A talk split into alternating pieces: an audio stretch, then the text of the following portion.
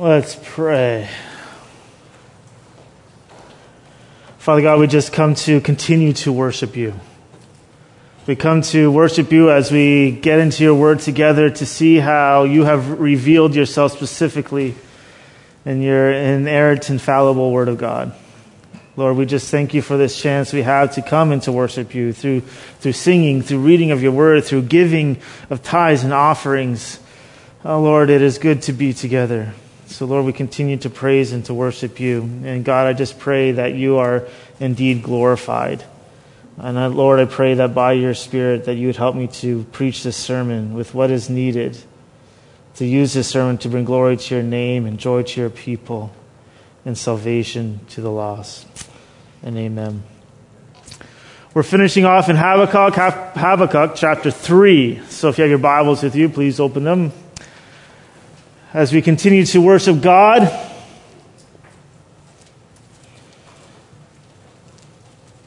In Habakkuk chapter 3, we see this as, as this closes, this dialogue between God and, and Habakkuk. He ends it with a prayer.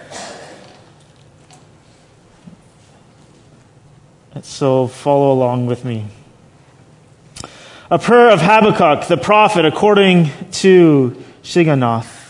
O Lord, I have heard the reports of you and your work.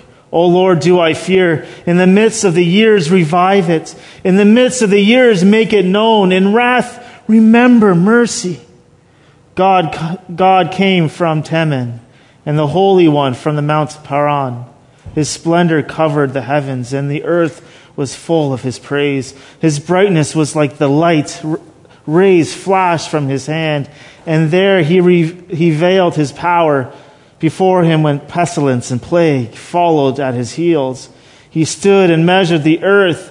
He looked and shook the nations. Then the eternal mountains were scattered. The everlasting hills sank low. His were the everlasting ways. I saw the tents of Cushan in affliction. The curtains of the land of Midian did tremble. Was your wrath against the rivers, O Lord?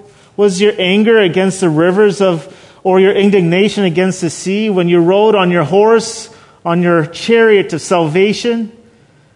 You stripped the sheath from your bow, calling for many arrows. You split the earth with rivers.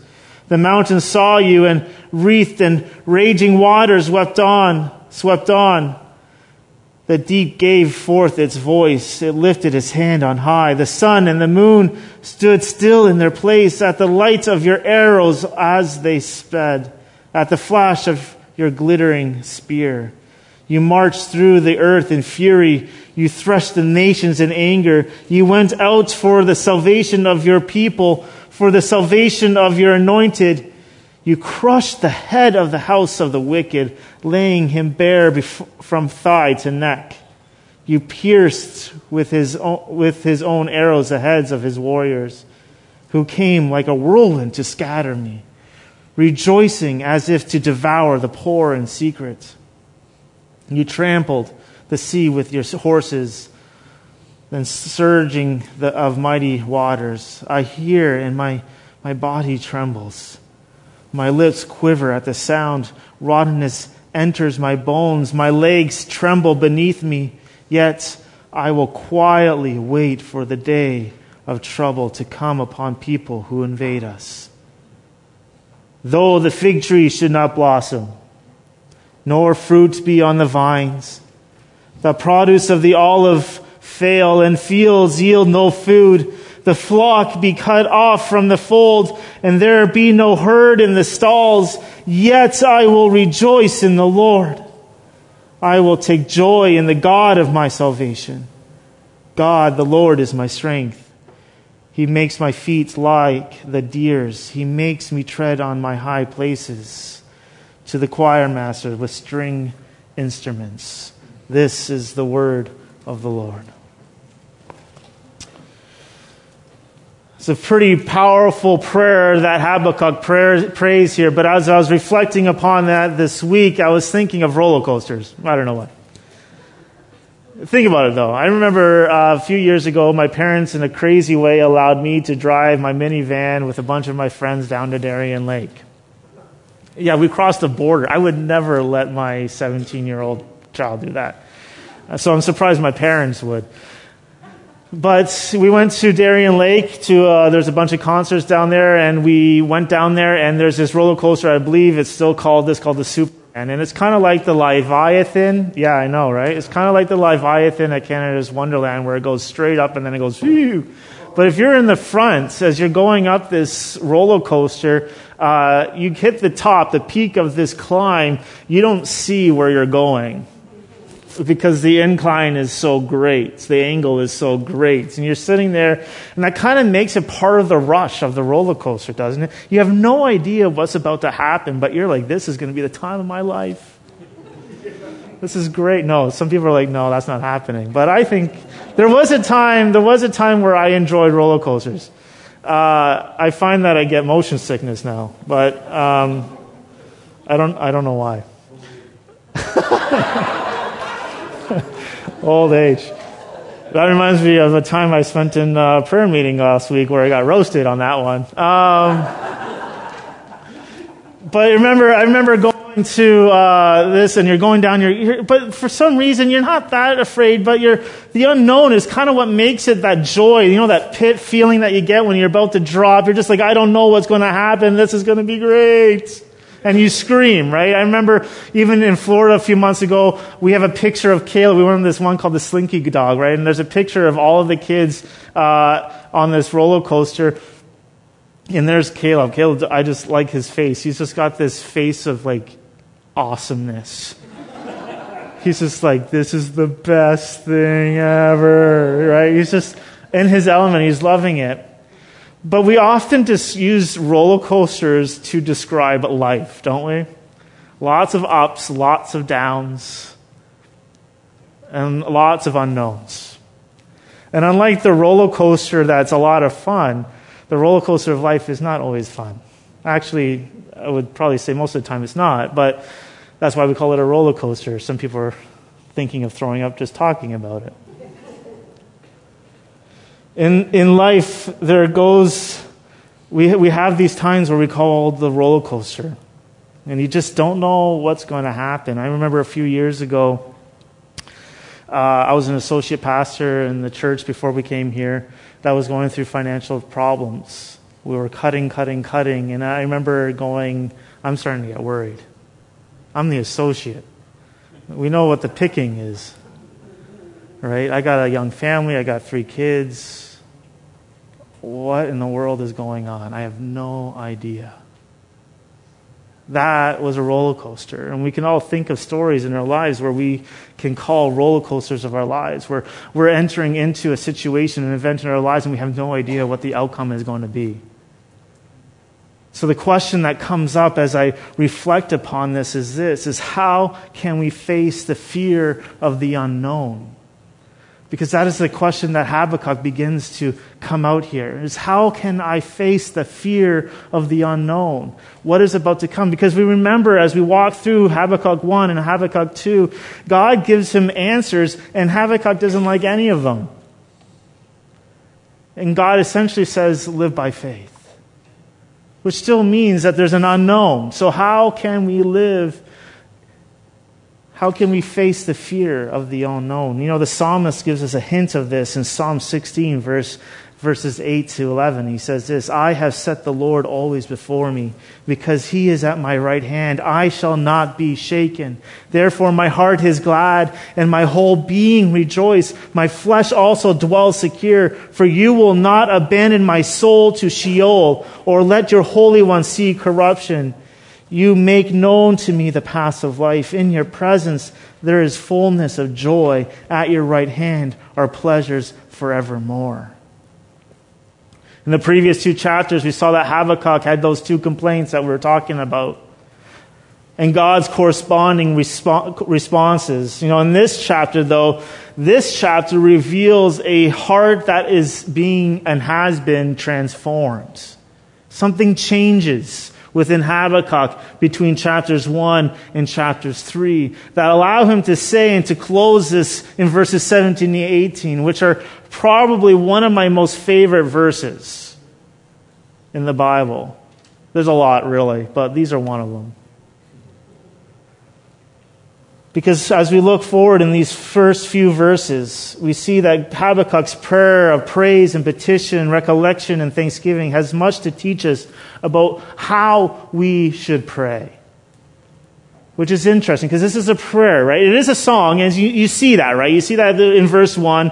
Uh, this to, is according to, it's, sorry, it's to be sung according to a certain way that we don't really know what that means, but it's to be sung. And then you see the reference to the string instruments at the end. It is a song, but it's a prayer. And it teaches us a lot about prayer. Because I think some of us come to God in prayer. I know I'm guilty of this a lot, is using God as a cash machine or a slot machine. We pray, therefore we get something back in return. But that's not what Habakkuk is doing here. And he has a lot to teach us. So in verses 1 to 15, we see that God is coming. In verse 2, you see a petition. O Lord, I have heard the reports of you and of your works. O Lord, do I fear? I've heard the reports as Habakkuk waits for God. It is, it is a reward. It is with a reminder of God's mighty deeds that he's done in the past. If you remember your Sunday school times as you're reading through this, a lot of this is already coming to mind because it's all reflecting back to the Exodus. It's all reflecting back to God calling a people out of Egypt and into the promised land. And you begin to see references that are happening throughout here. Habakkuk is reminding himself of the faithfulness of God. God is coming. Your works, O Lord, do I fear. I'm in awe of God's saving acts. It's this awe that is foundation to what is asked later. He is recognizing the whole and righteous purposes of God. And he, he asks God, he says, revive it. Remember, I remember the reports. I remember your works. Revive it. Do it again, God. Do it again. God, may you be as present and active at this moment as you were in the day of Moses. That's a bold prayer. It's a prayer that I've been reminded of that I need to pray. God, may you do things that are greater than I could ever attribute to myself. God, you can, because I see it. I believe it. I know it. God, will you do something great again? Will you revive it? In the midst of years, make it known. May your will be done. Habakkuk is recognizing God's unsearchable plans and is trusting and putting confidence with reverence and awe, knowing that God is a consuming fire. And as he comes, he says, In wrath, Lord, remember your mercy. As you act to save your people, be merciful. This is a classic statement of how God deals with his people. God, may your judgment be tempered by mercy. It is interesting in this because it doesn't say that God is not wrathful, but remember his mercy. I think sometimes we struggle with the characteristics of God, but one attribute of God does not come at the expense of another. God is love, yes. The, the cross is the best picture of this. But clearly, the cross also shows that he is a God of wrath. God, be merciful in your wrath. And as he continues on in verses 3 to 7, there's a coming from the self. This prayer is showing a, a theophany a, a, a, magnificent picture of the power of God and what He is doing. It, it is a self manifestation of God. A lot of the imagery that is coming out here is the same things that happened as God brought His people out of Egypt and into the promised land, as He, he brought them into the wilderness, as they crossed the, the, the, the Red Sea, as He brought them through all of those years. This is the imagery that Habakkuk is bringing back verse 3 from the, from the Teman, from the south, remember how God has brought them out of Egypt. In verse 5, before him went pestilence and plague following, followed at his heels. You remember the 10, the, the, the plagues? There's a whole movie about that one, right? You see what God did to deliver his people? You think anything's going to stand in his way? You think anything is going to stand in the way of God's plan of salvation? When you look at someone and you say, oh man, I think they're too far gone, you think they're ever too far gone for God? No. The answer is always no. Because look at what God has done for his people. God brought pestilence, he brought plague, Uh, and, in verse 6, he stood and measured the earth. He looked and, and shook the nations. Nothing is standing in his way of what he is about to do. The eternal mountains, the mountains that are this imagery of, will, they will stand and they're sure they melt in the presence of God. Nothing stands in the way of God doing his work of salvation. Remember, God, what you have done. Remind me of what you've done. The everlasting hills, it says in verse 6, sink low. His ways, his, his were the everlasting ways, it says. The eternal mountains, they scattered, but God's ways are eternal. And Cushan and, and Midian, these nations that stood in the way of God's journey of bringing his people, nah, they didn't even stop, stop God doing things either. You see what's happening in Habakkuk's prayer? Habakkuk is remembering what God has done. He knows that this is what happened because he has a historic fact. God did these things. God promised that he would do these things, and he did these things. In our time of prayer on Wednesdays, we always start there. We get to the Word of God. God, how have you revealed yourself? Now, what does that mean for me and my response to what God has done? But now I know that I can pray to the God who delivered his people out of Egypt. I'm not praying to some deity that we talked about last week not something that's carved out of wood and stone. I'm talking to the living God who created the mountains, who caused them to melt and made straight the crooked path. Nothing stands in the way. See, God is coming, and everything else is shown to be powerless in comparison to Him as He comes to save. Nothing will keep people Nothing will keep God from doing what he said he will do. Nothing will get in his way of saving his people. No one is outside of God's grace. No one is too far. Nothing is impossible for our God. Nothing. That's why we're called to rely and rely upon him alone, and anything else is idolatry and sin. Because he's the only one. God can save anyone, God can do anything.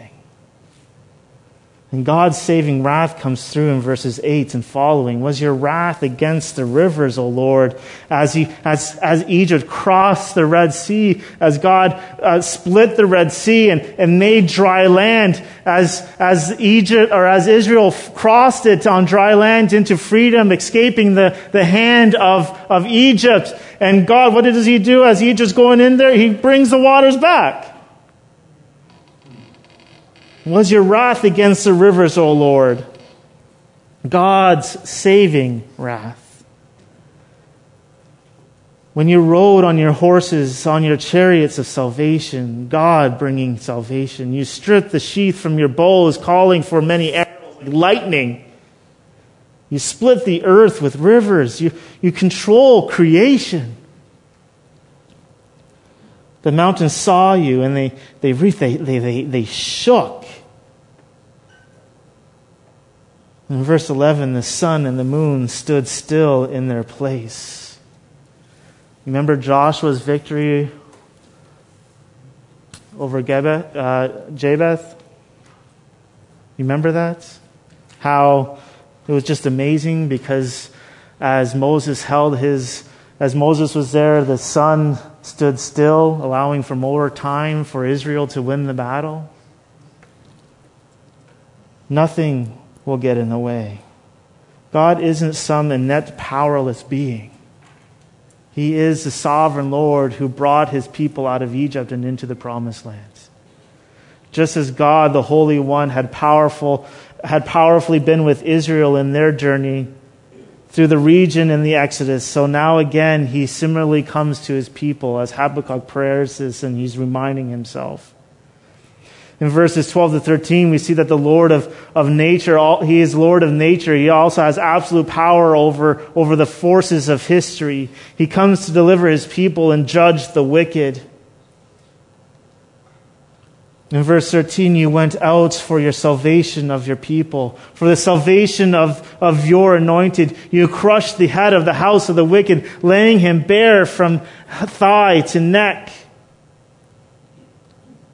And Habakkuk continues to go to the past. God had gone out from his sanctuary to save his people. And again, Habakkuk says, Do it again. Do it again. See, God fights for his people.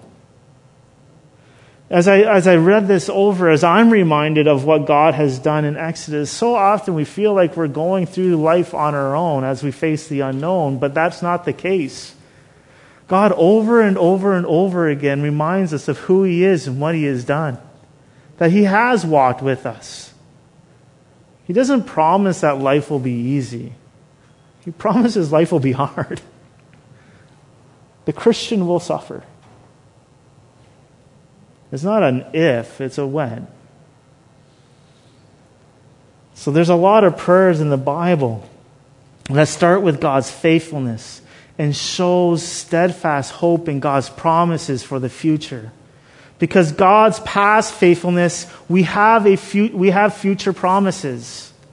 Because of God's past faithfulness and the future promises, we can pray with faith in the presence without losing heart. It's why we have to be in the Word of God every day. Life is hard, it is unknown. How can we remind ourselves of who we are in Christ? We need to be here every day. It's why we gather together on a Sundays. We come beat up, broken, bruised, weeks of all sorts of messes, and we come together, we open God's Word, and we come face to face with the reality of who He is, and we go, Oh God, you hear me? Let me remind you of who God is. See, where do you see God at work in your own life? Well, think back. Where have you seen God at work in your life?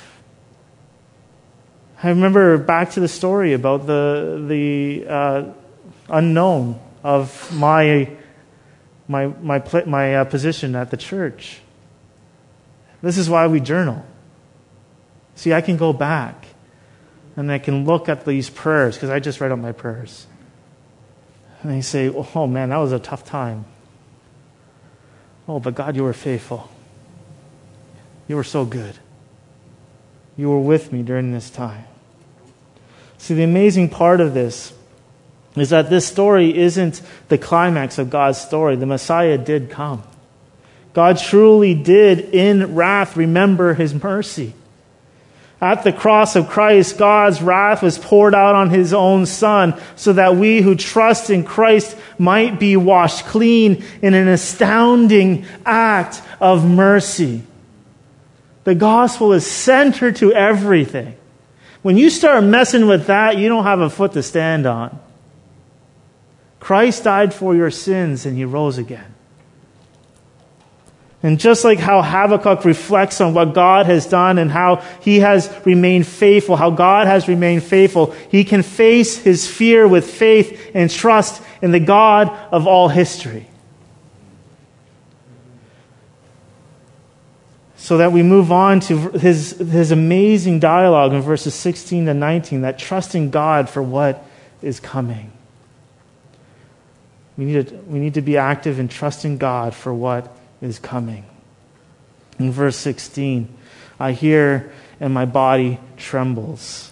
Go back to verse 2. It tells you why his body is trembling.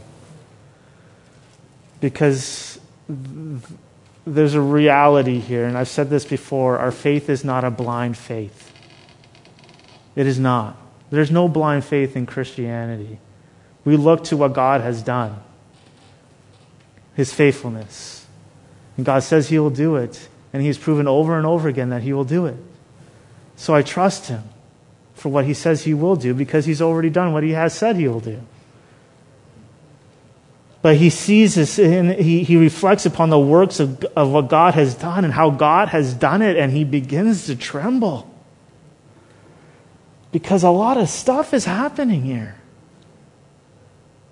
What he is hearing causes a physical effect on him. God has answered his painful question and will hear his prayers.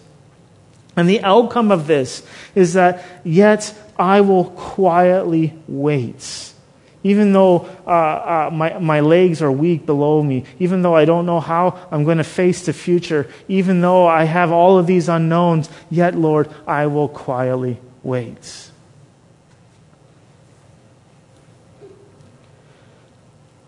In verse 17, though the fig tree should blo- not blossom, nor the fruits be on the vine, the produce of the olive fail, and the fields yield no food.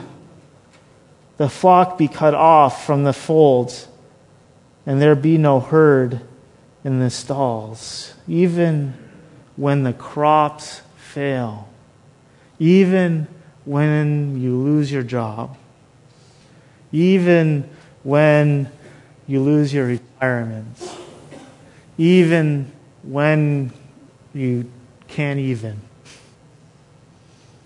Only younger people get that. Even when you can't go on any longer.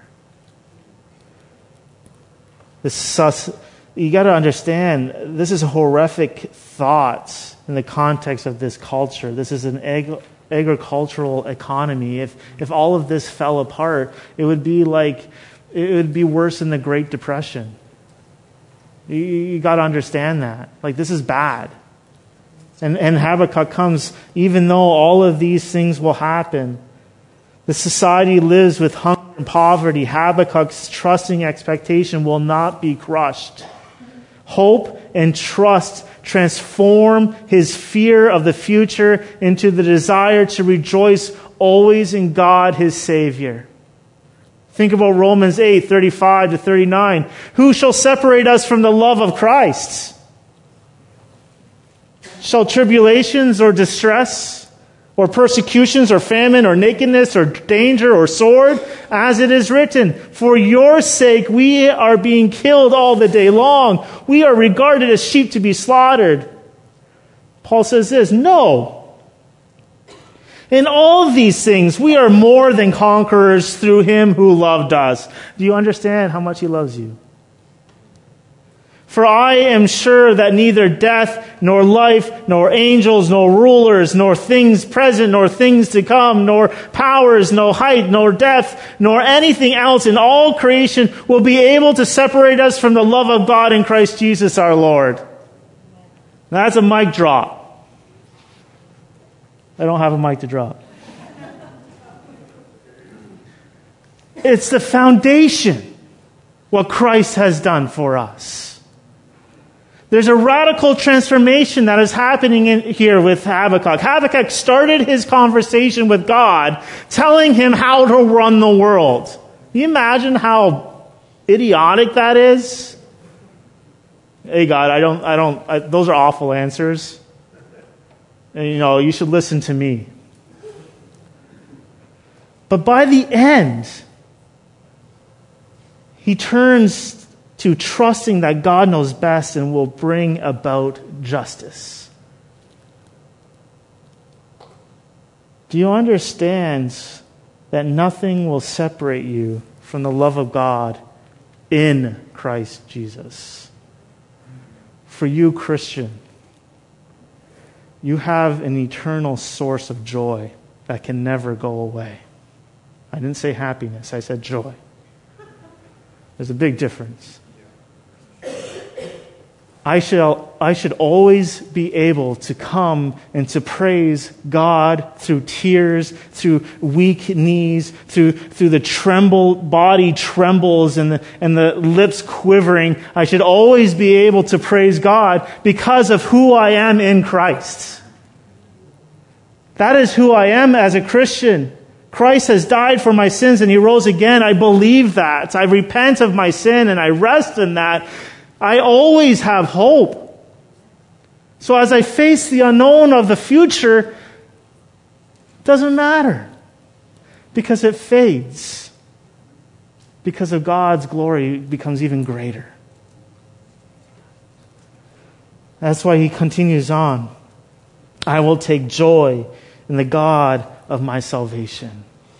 I said this last week, I'll say it again. Your joy is not based upon anything else than what Christ has done for you. If it is, it shows. See, one of three things happens when there's no joy in a Christian's life. You know, I, sometimes people come and say, I, I, I just lack so much joy. And sometimes I think it's like from the Princess Bride movie, where the guy's sword guy, is saying, I think you're using that word. Uh, what was it? Inconce- oh, yeah, the inconceivable. I think you you don't understand how you're using that word or something along those lines. Joy is a word that is rooted in what Christ has done for us. If you don't feel joy anymore, the follow up question should be is what is your joy anchored in? Maybe you're just using the word wrongly. I don't know. But you may have forgotten the gospel. Maybe you don't even remember it, or maybe you never knew it. And that's why we come every week and I get the blessing to remind you of the gospel. Because I'm reminding myself too as I preach this. See, God has become Habakkuk's strength. Psalm 18, verse 32 says, The God who equipped me with strength and made me my way blameless. In verse 39 of the same chapter, you, for you equipped me with strength for the battle. You made those who rise against me sink under me. As I think about God's faithfulness to his people in the past, it really brings my mind to remember all the great and mighty things that God has done to his people, for his people throughout history. All of these deliverances and provisions point to the greatest deed in history that Christ came. Galatians 4 4, but when the fullness of time had come, God sent forth his Son, born of a woman born under the law. Jesus is the ultimate fulfillment of what God promises here.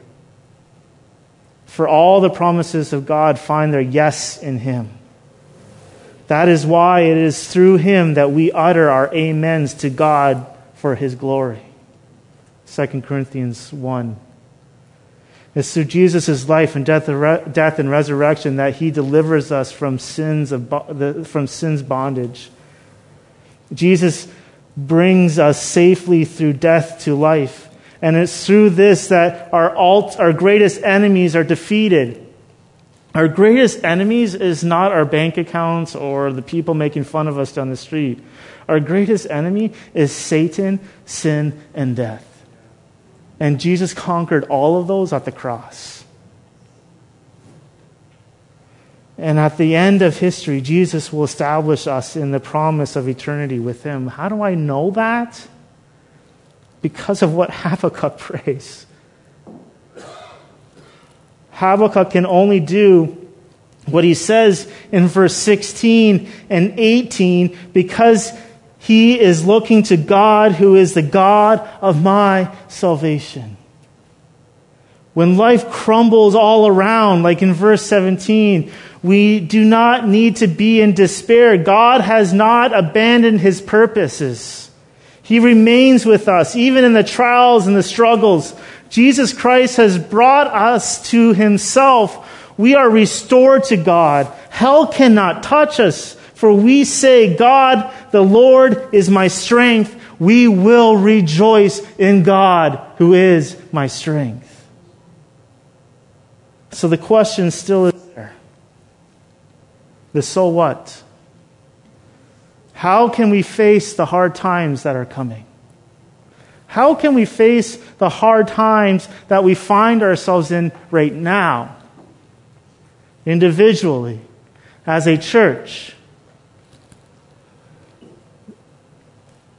is found in this answer. Those who fear God will gain true joy that lasts forever. Because it's rooted in the God who has delivered us. I can only face the unknown by being anchored to the one who can be known. That God keeps his promises, that he has saved me by his, by his grace. See, back to the roller coaster, one of the things that kind of makes it uh, counters that fear is the fact that you're strapped into a car, which is strapped down onto the rails. You're, the likelihood of going anywhere is like none, okay? Some people disagree, but it's true. You just watch too much YouTube videos. See, what counters that fear that you're going to die is that little car that is that's swinging around, that is anchored to the, to, to, the, to, the, to the rails. The only way we will be able to overcome the fear of the unknown is to make sure that we are anchored to the one who can be known. If you're wondering if you're, why you're flipping around in the wind like a storm tossed ship, I would ask you this what are you anchored to? Habakkuk sees that living for God does not automatically bring immediate prosperity. God may not provide the basic needs of the flock of the sheep, allow the field to come to harvest, or calm the fears of a prophet who sees danger on the horizon, but he is still good. In faith, Habakkuk has learned to say with his whole heart, I will rejoice in the Lord. I will take joy in the God of my salvation. Even when trouble and persecution come his way. See, Habakkuk's fear is real. This isn't some little teeny little fear. He, he's fearful. He understands that this is not a good time.